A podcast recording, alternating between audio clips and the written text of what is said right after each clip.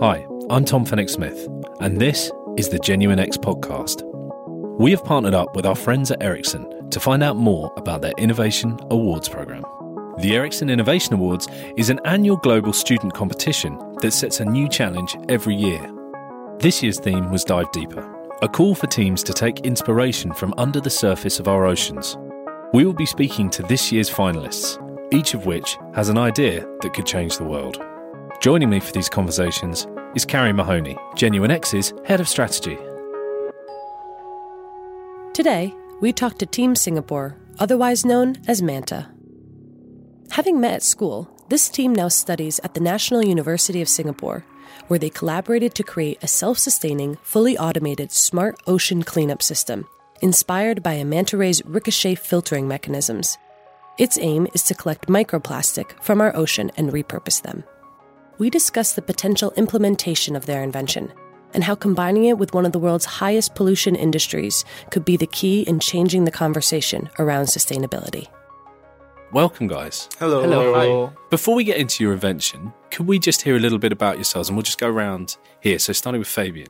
Hi, my name is Fabian. I'm from the National University of Singapore, currently in my second year studying chemical engineering. It's my first time here in Sweden and I'm really enjoying the food here, but the weather's a bit chilly. Yeah, a bit, just a little bit. just a little bit. How about you, Tung? Hi, I'm Tun, also from the National University of Singapore.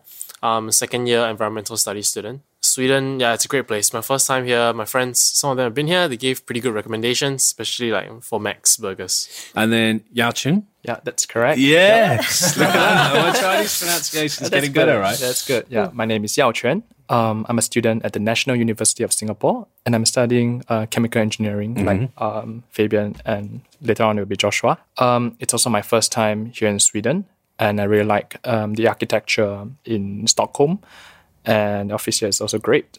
Great. Thank you. And then Joshua. I'm Joshua. Um, I think we have said already we are from National University of Singapore, studying chemical engineering. But I think something different is that I'm taking a second major in innovation and design as well. Oh, really? So I feel it's really interesting, like being able to put whatever I've learned into this um, project as well. What sort of area of design are you focusing on? The, cons- the idea of design thinking, to apply design thinking into our prototypes, into the models, into framing how we want to um, picture, how, how we want to frame our ideas. That's really interesting. Do you find a lot of similarities between what you're learning in chemical engineering and looking at problems and kind of design and innovation, or is it is it showing you a different way of approaching challenges? I think design thinking provides me with a bit of a different approach in terms of how I approach problems. Cause as in from a chemical engineering point of view, it's always there's a problem we try to solve. Hmm. So whereas from a design thinking point of view, it's more of trying to understand the pers- the personas, the people we are trying to solve the problem for. So it allows a fresh take as to understanding the problem from a different perspective. So I feel this is um it gives me a much more insights as to um solving problems. That's great. And then if we could just come back to you, Tung. So you did not study chemical engineering.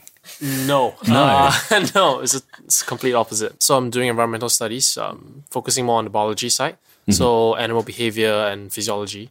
I think what pulled me to the course was my interest in marine biology, also which coincides with this year's theme for the, the competition. The theme itself and the problem that we're trying to solve, it's which we'll touch on a bit later. It's, it's something that I hold pretty close to me. So, as I understand it, your, your invention, Manta, is, is a way of approaching the ever growing issue of microplastics in the oceans, right?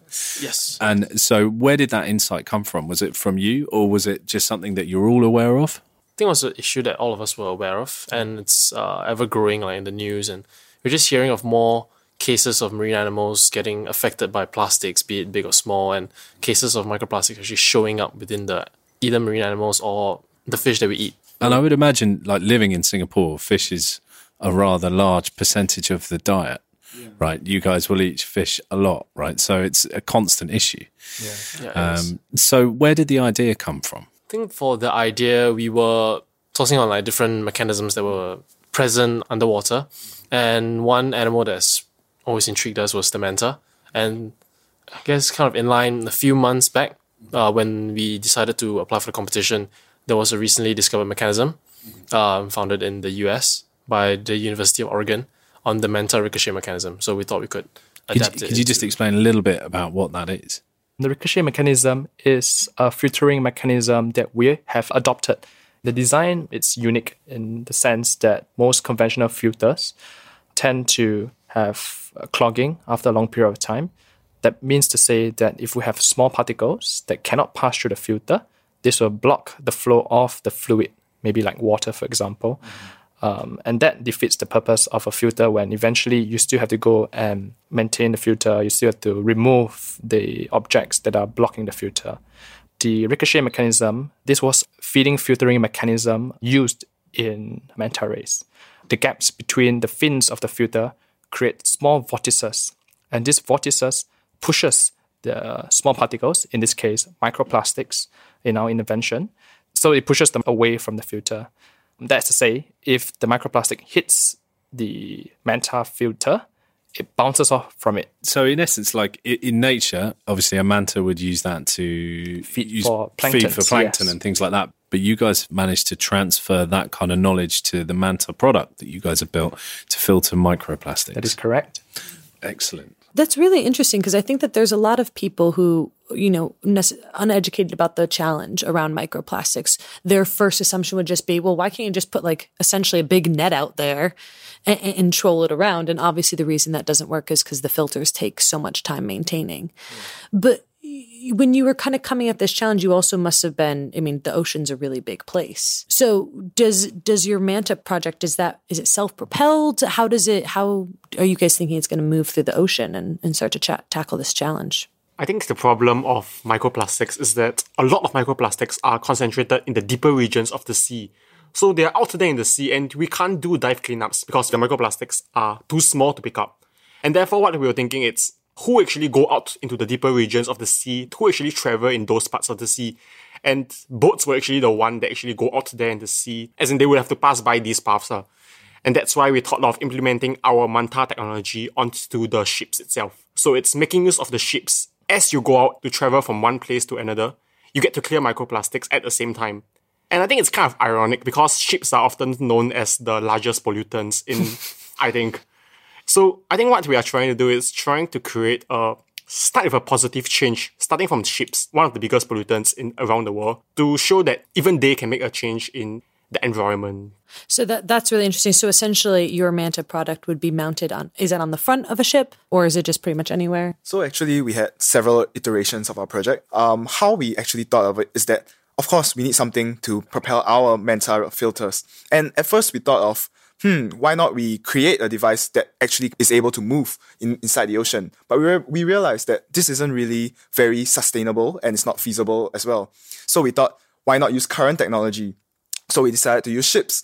Um, we also decided to put it on the hulls of the ships, where, where as the ships travel, it will pass through the microplastics and also collect these microplastics. But we realized that this is very hard to implement as um, there's this um, set of rules that ships have to follow, and um, we cannot just plan something at the hulls of the ships, um, especially because you know um, it will increase the drag force and the materials, all these uh, yeah. different factors.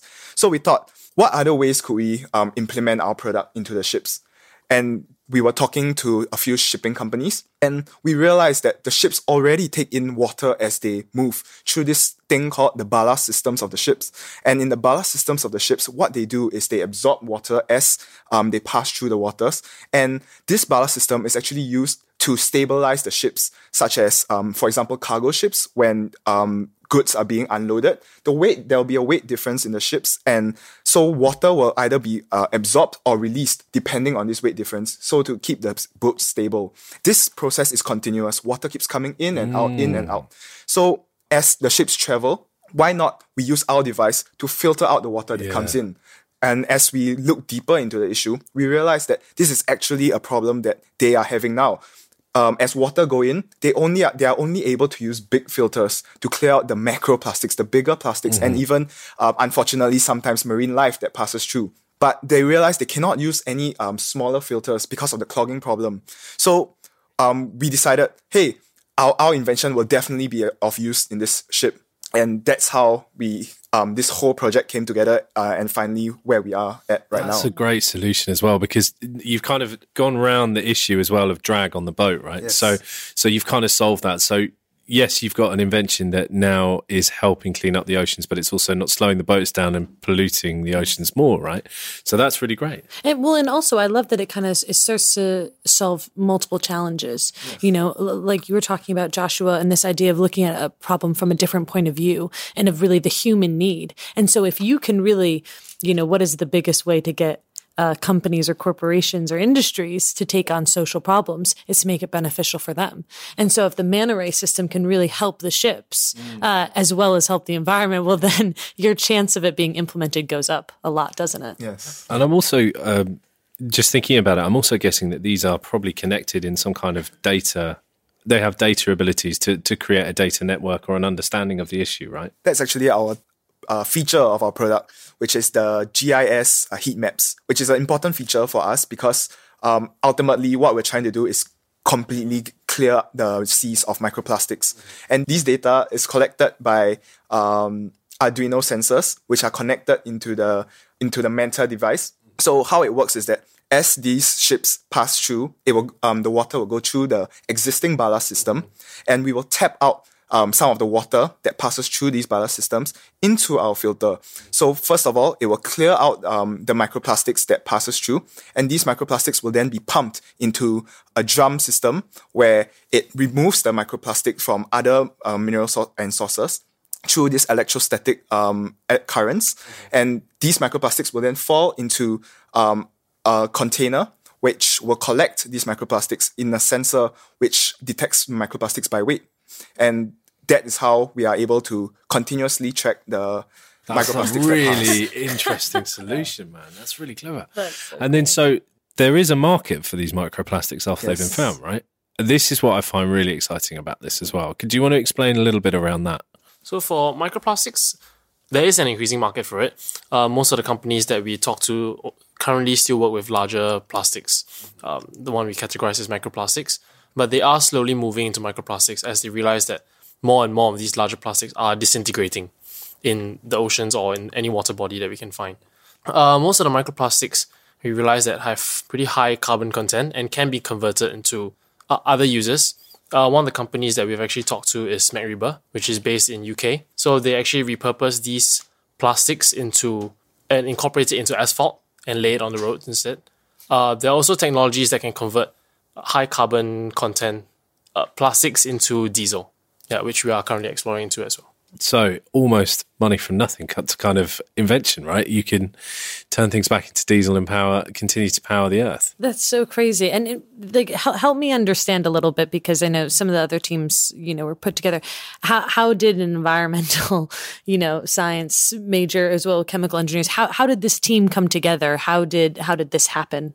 I think it started with Yao Chen. Yep. So uh, he actually, as he actually saw an email by our university, um, mm. suggesting that there's this competition That's going correct, on. Yeah.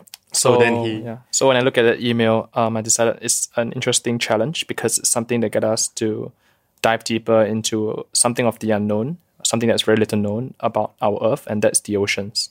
The ocean presents many challenges for us, and one of which made us interested was. Um, microplastics itself. And that's because on our campus at the university, there are a lot of um, envir- environmental movements and climate change movements um, tackling like issues about uh, rising sea levels or like um, tackling the use of single-use plastics, for example. And are initiatives that are going on out there. So um, there is a general level of interest and awareness at our university, and in fact, maybe more Singaporeans, about caring for the environment um, that got us to think maybe they can try to do creative solution to a problem that um, you know we are mostly aware of, and that's how we assembled um, our team as I we are love today. That. So you guys brought your brought yourselves together essentially. Yeah. Yeah, we're all, we all, we're all friends. Yeah. yeah. So, oh, that's yeah. great. It's you know there must be a little bit. You know, we, we talk a lot about. Um, climate change and rising problems and especially with pollution but you know living in an island nation you know that must hit a little bit closer to home or you know the the impacts that we're seeing are hitting countries like yours on a much more immediate basis. And that must have a deeper emotional tie than maybe some some other challenges or some other problems. I think um, one of the closest things that i can relate to is because i do dive. And when i dive i do see i've gone for dive cleanups and i've picked up a large amount of rubbish. Um, marine debris that has been left over for long periods of time. I've seen bicycles, trolleys, all within Singapore waters. And the scale of which that I see things is getting quite alarming. And I've been talking to some of the more uh, more experienced divers who've dived for a longer period of time. And they're saying that the amount of trash, even though they do cleanups regularly, it, it doesn't seem to end. So there's constant flow of trash in this in the open water as well. And seeing it firsthand, the impact is a lot. Yeah, it's I'm I'm a diver myself, and I've definitely seen. You know, you see crazy like yogurt pots floating by from the seventies, and like, and you still have the labels on. And you're like, my god, has this been down here for forty years? it's insane. So it comes kind of from a very natural place for you. It's something that you're very inherently believe in, as all of you kind of believe in this as, as an issue. Yes. Um, have you seen it affecting Singapore as an in, as a place? I think um, the stance that Singapore has adopted was to tackle the problem uh, before it's too late. To, it's too late to try and reverse uh, the effects of, say, climate change or like uh, maybe the effects of microplastics. So what Singapore has tried to do is to try and impose like um, additional fees if you were to use like single-use plastics. Um, and on a larger scale, um, they are building seawalls along the coastal areas of Singapore because they anticipate that in the coming years the sea levels would rise and it would affect Singapore to some extent. Mm. So um, yeah, I think on a national level in Singapore, um, there's a general level of awareness that people understand that you know sometimes we still have to you know put more emphasis onto environmental issues that are going about in Singapore. And, and, Fabian, you were talking a little bit earlier about some of the challenges you found while testing, which is always the most interesting part of any kind of development process, isn't it? Um, what maybe what was some of the most surprising things that you guys find, or maybe some of the biggest challenges that you had to overcome while going through the development process and then the implementation? I think um, the biggest challenge that we faced was actually um, how are we going to fit this into the ships because um, I think it's a rather crazy idea that you know you just plant it at the front of ships. It seems easy, but in reality, it's like it really affects a lot of things for the ships. And um, what ship owner will allow you to just plant something on the front of their ships, which not only affects their movement, their their daily movements, and they don't even know how it's going to um, affect it. And it's because of that that we've been finding ways of how to really um, plant our fil- filters onto the ships. And has working on this has this made have you guys been thinking of spin-off ideas now? Or are you kind of just thinking about the other ways that you can kind of maybe implement this system other places it could live even outside of you know ships as a whole? I think moving forward we want to make sure that microplastics do not enter the sea in the first place so I think many may not may not know, but like um the washing you know the products like washing machine that we use in our everyday life actually produce a lot of microplastics when they wash the microfibers off our clothes. And that's actually a huge source of um contribute a huge contributor towards microplastics. And therefore we actually want to implement our filtering technology mm-hmm. onto these microplastics producing products to ensure that these microplastics do not enter out into the open ocean. And I think something that maybe hits us even stronger it's that our fishes actually contain microplastics within them. Yeah. I think as what Tun Chen has mentioned earlier. So the idea is how do we want to ensure that the fishes that we consume today do not have microplastics in them? And therefore, I think we have been discussing like a few a few possible directions we are looking at is uh, actually implementing these like sort of fish fencing, um, sort of like fences around the fish farms with the filter mechanism so that the fishes within these fish farms can be deemed as microplastic free. I think this is more of a business idea we are looking towards to tackle the immediate um, threat I think we are facing as of now. And then we're all sitting here in Sweden at the moment, and we're in one of the Ericsson buildings recording this podcast, and you guys are here as part of the Ericsson Innovation Award. The finals are coming up. What would winning mean for you guys? Oh, silence. um, at the moment, we have uh, filed a patent application and it's pending um, regarding the filter technology. Um, what we wanted to do uh, while filing this patent is to also uh, receive some form of uh, seed capital for us to work with more dive boats as an early adopter and subsequently cargo ships. Um, to work with our early adopters to better understand about uh, the mechanics of our filters being affixed to the ballast uh, pumps, uh, tanks rather, of the ships. we have also worked very closely with um, the startup incubators in our university to work with like-minded startups um, that are passionate about the environment to also um, grow their ideas through meeting more business partners, more um, experts that are relevant in the field to better understand the problem, to better understand about what they can do to better improve um, their prototypes. And that's what we intend to do by the time we win this competition. Um, we will continue continue to use that uh, money to further develop our prototype into one that's uh, commercially viable. Because what I really like about your guys' approach is actually you don't need to win to do that, right? And you guys are actually already on the path to extending out and reaching out for more people to be involved in the project. And it sounds to me like you guys are in this for the long haul. Like there's a real passion that comes from you guys about this microplastics if issue. I may, I think um, we can also share a little bit about our motivation of participating in yeah. the Ericsson Innovation Awards. In fact, any other pitch competitions that uh, our team has signed up for. It brings back to something I've mentioned earlier. It's about um, the challenge of understanding the unknowns, acquiring new knowledge that's outside our expertise. By going to different competitions, in fact, Ericsson Innovation Awards uh, competition, we talk to people from diverse backgrounds, people with different perspective, mm. people with different levels of um, understanding about the shipping industry, or some people who just look at the product and say, you know, is it going to be viable? Is it something that people actually want? So we talk to many people. We talk to different judges. We start their feedback. We learn more about our product. We learn more about the problem at hand. After the competition ends, regardless of the results, I think we really had our greatest takeaway, which is the fantastic mentoring support um, from the Singapore side and the Ericsson side. Special shout out to, shout out to Yuho and Kati. They've been fantastic mentors. Uh, we really thank them for the amount of advice, the amount of uh, resources they've provided to us to help us better achieve um, our dreams and our prototype of going out to avert the microplastic crisis um, that will be looming across many countries, in fact, um, in the coming years. Because what I like is that you guys have such a simple goal, right? And actually, they say the best ideas are normally very simple, and it's get rid of microplastics, right? But I think you guys are all very well aware that you need help to do that, right? And there are other people who can help, and that's really great to see. If money was no object and ambition was as much, you know, you could reach to the sky with it, what's your biggest ambition for this? Actually my biggest ambition is really on social causes. So ever since young, um, I've been a big fan of. Um, I've always been um, very attracted to helping not just my family, not just my friends, but the bigger society. And um, something that really made my heart ache was um, back in Singapore.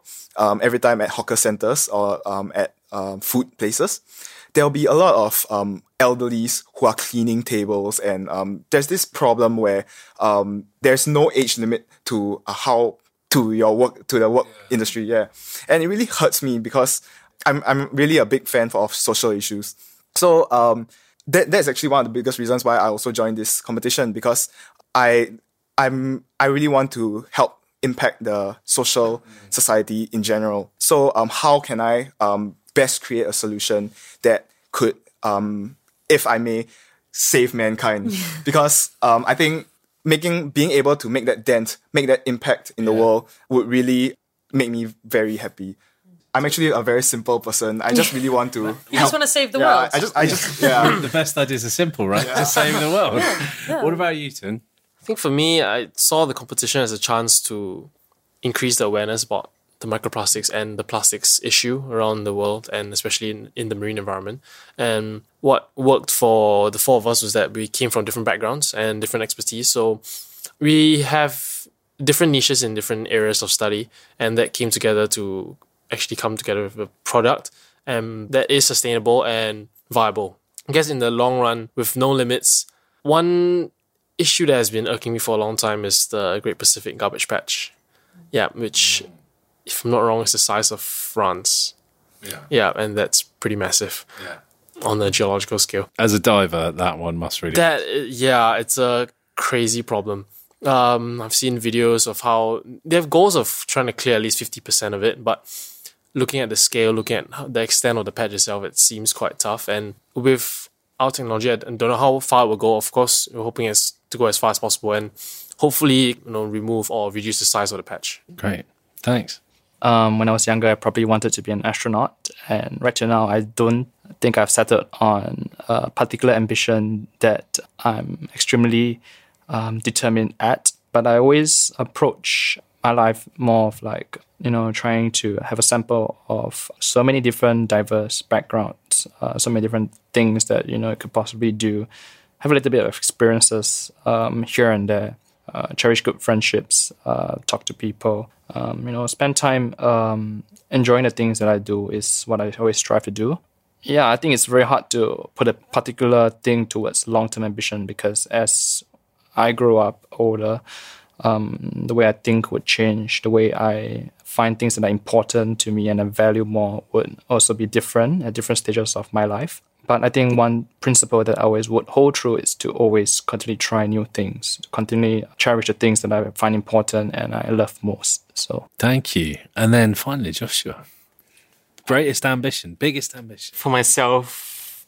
Fifty years later, I ask myself, what legacy have I left behind? What would I be remembered for? I think it's a bit ambitious, but in my life, I want to be able to have an impact on society, especially in terms of environmental issues, because I feel environmental issue is something that it's very hard to, it's a problem that everybody wants to solve, but nobody wants to actually solve it. Because mm. it's a problem, it's something that affects everybody, but who is willing to put in an extra effort to actually solve these problems? And therefore, I feel that this is where I'm able to come in, able to innovate, I'm able to think of ideas, how to make these environmental issues less painful for us. So I think, for instance, like uh, changing from like, I think the classic example I use, it's changing from plastic straws to metal straws. It's really uncomfortable. Like, I'm so used to my plastic straws. Why should I want to change? But this is where I feel I could come in um, using innovation. For instance, there are things like collapsible tumblers, to actually introduce these ideas to make it less painful for the change to happen. And therefore, um, embarking on this project, starting with the shipping companies, is of course very painful for shipping companies to to actually want to actually do the this change with us because they are after all a business. And I think we need I need to recognize that a lot of environmental issues there is an economic cost to pay for it because it is not, it is good for the planet, but it is bad for the business. So that's what in the future I want to actually be able to introduce how we are able to make it green, how we actually ensure make, make it sustainable. I think that's the goal I want to achieve. Well, that's amazing. I mean, thank you all for for sitting down with us and having a, a chat with us. I mean, I think I'll speak for myself. I'll speak for Tom too. Um, you know, I think you guys are going to go on to do really great things. Can't wait to see what happens uh, with with the Manta project. Um, and we wish you all the luck. Yeah. All the luck. Good luck, guys. Thank you so thank much. You so thank much. you. Thank you for having us. With a current average of 78 different plastics found inside one fish, and our own consumption of microplastics set to be at around 78,000 parts per year, this problem is a big one. We love their optimism and passion to try and solve our microplastics problem. We were struck by their desire to collaborate and excited by their belief that their idea could be the beginning of solving one of the world's biggest looming problems. You can find out more about the Ericsson Innovation Awards and all the other finalist teams at ericsson.com, where you can also find details on how to apply for next year's Ericsson Innovation Awards. All links can be found in the description below. Thank you for listening to the Genuine X podcast, and don't forget to like and subscribe.